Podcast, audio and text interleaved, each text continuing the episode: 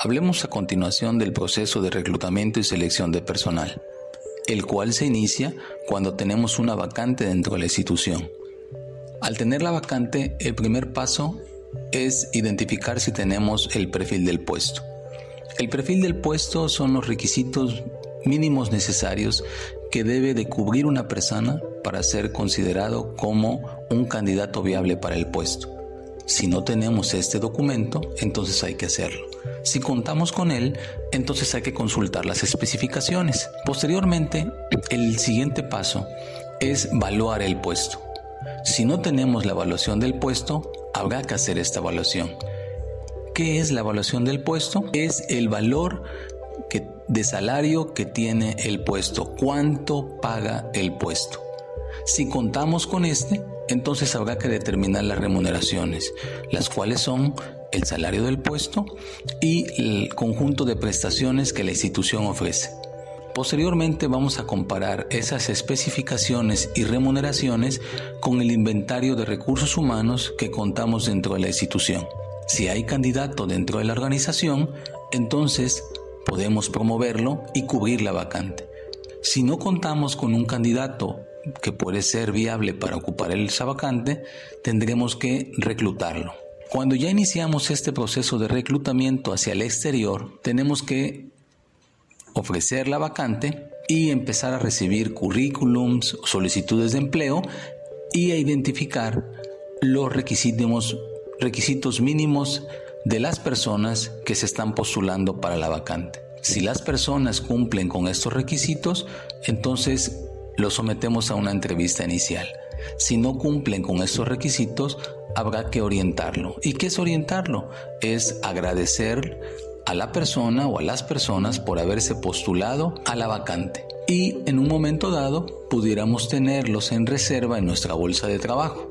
Cuando ya los turnamos a una entrevista inicial, los candidatos tienen que ser entrevistados en, ese caso por el reclutador, que es la primera persona que entra en contacto con ellos. Y es cuando se establece si existe interés en ambas partes.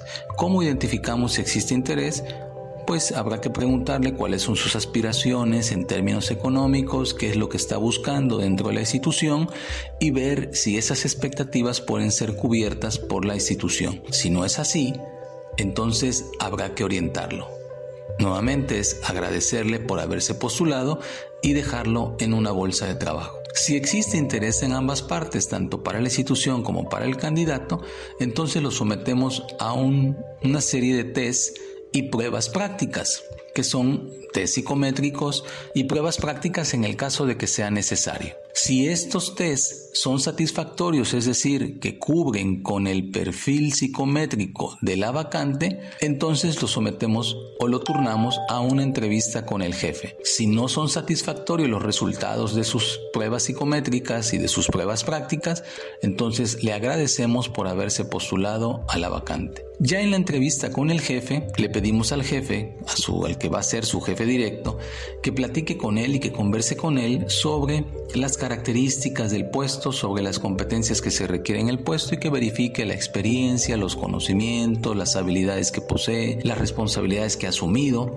y si esta entrevista es satisfactoria, entonces lo turnamos a una investigación de antecedentes laborales y personales. Si esa entrevista con el jefe no es satisfactoria, es decir, que no le satisface al jefe la experiencia que tiene, los conocimientos que también posee, entonces habrá que agradecerle por haberse postulado. Es bien importante que esa entrevista con el jefe eh, planteemos como gente de talento humano que el jefe haga una entrevista que esté orientada hacia el puesto y que no se deje llevar por factores subjetivos que muchas veces se presentan al momento de realizar la entrevista. Posteriormente, ya en la investigación de antecedentes, la empresa lo que hace es identificar su experiencia laboral, las instituciones donde ha trabajado, si esas instituciones dan recomendaciones del candidato, Es decir, si en un momento dado es un candidato que tuvo un buen desempeño en, los trabajos anteriores, entonces estos,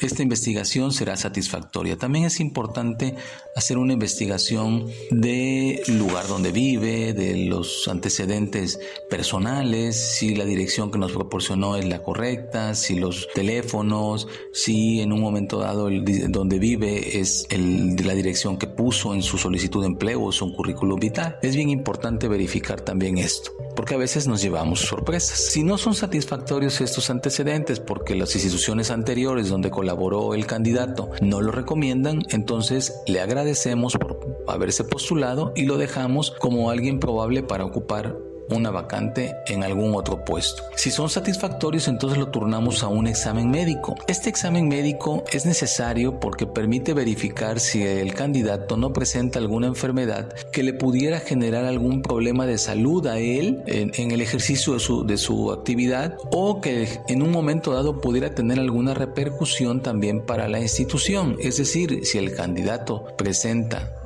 alguna enfermedad y esta enfermedad se puede eh, recrudecer por el ejercicio de su actividad, pues a la, a la, institución no le conviene, ¿verdad?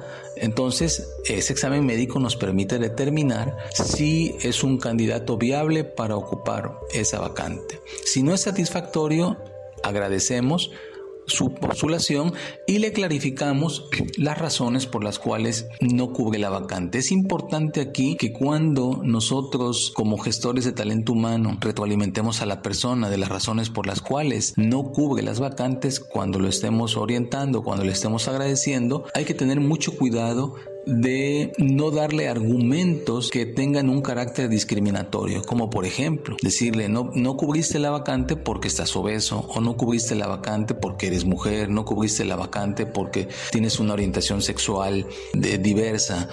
No, eso es discriminación y está prohibido por la ley. Si los resultados son satisfactorios, entonces lo comparamos con los resultados de este candidato con los resultados de los demás candidatos que se han postulado e identificamos cuál es el más adecuado. Ya teniendo a la persona que cubre el perfil, que cubre todos estos pasos, entonces procedemos a contratarlo. Ya contratado, posteriormente hablaremos de la contratación, ya contratado, entonces llevamos a cabo un proceso de inducción, que es lo que denominamos como el onboarding, que es el abordaje, la incorporación de este candidato a la institución de salud. En esa inducción lo que hacemos es presentarle a su jefe el cual tendrá la responsabilidad de presentarlo a sus compañeros y de pedirle a alguno de sus compañeros que le enseñe cuáles son las actividades del puesto, en caso de que así se,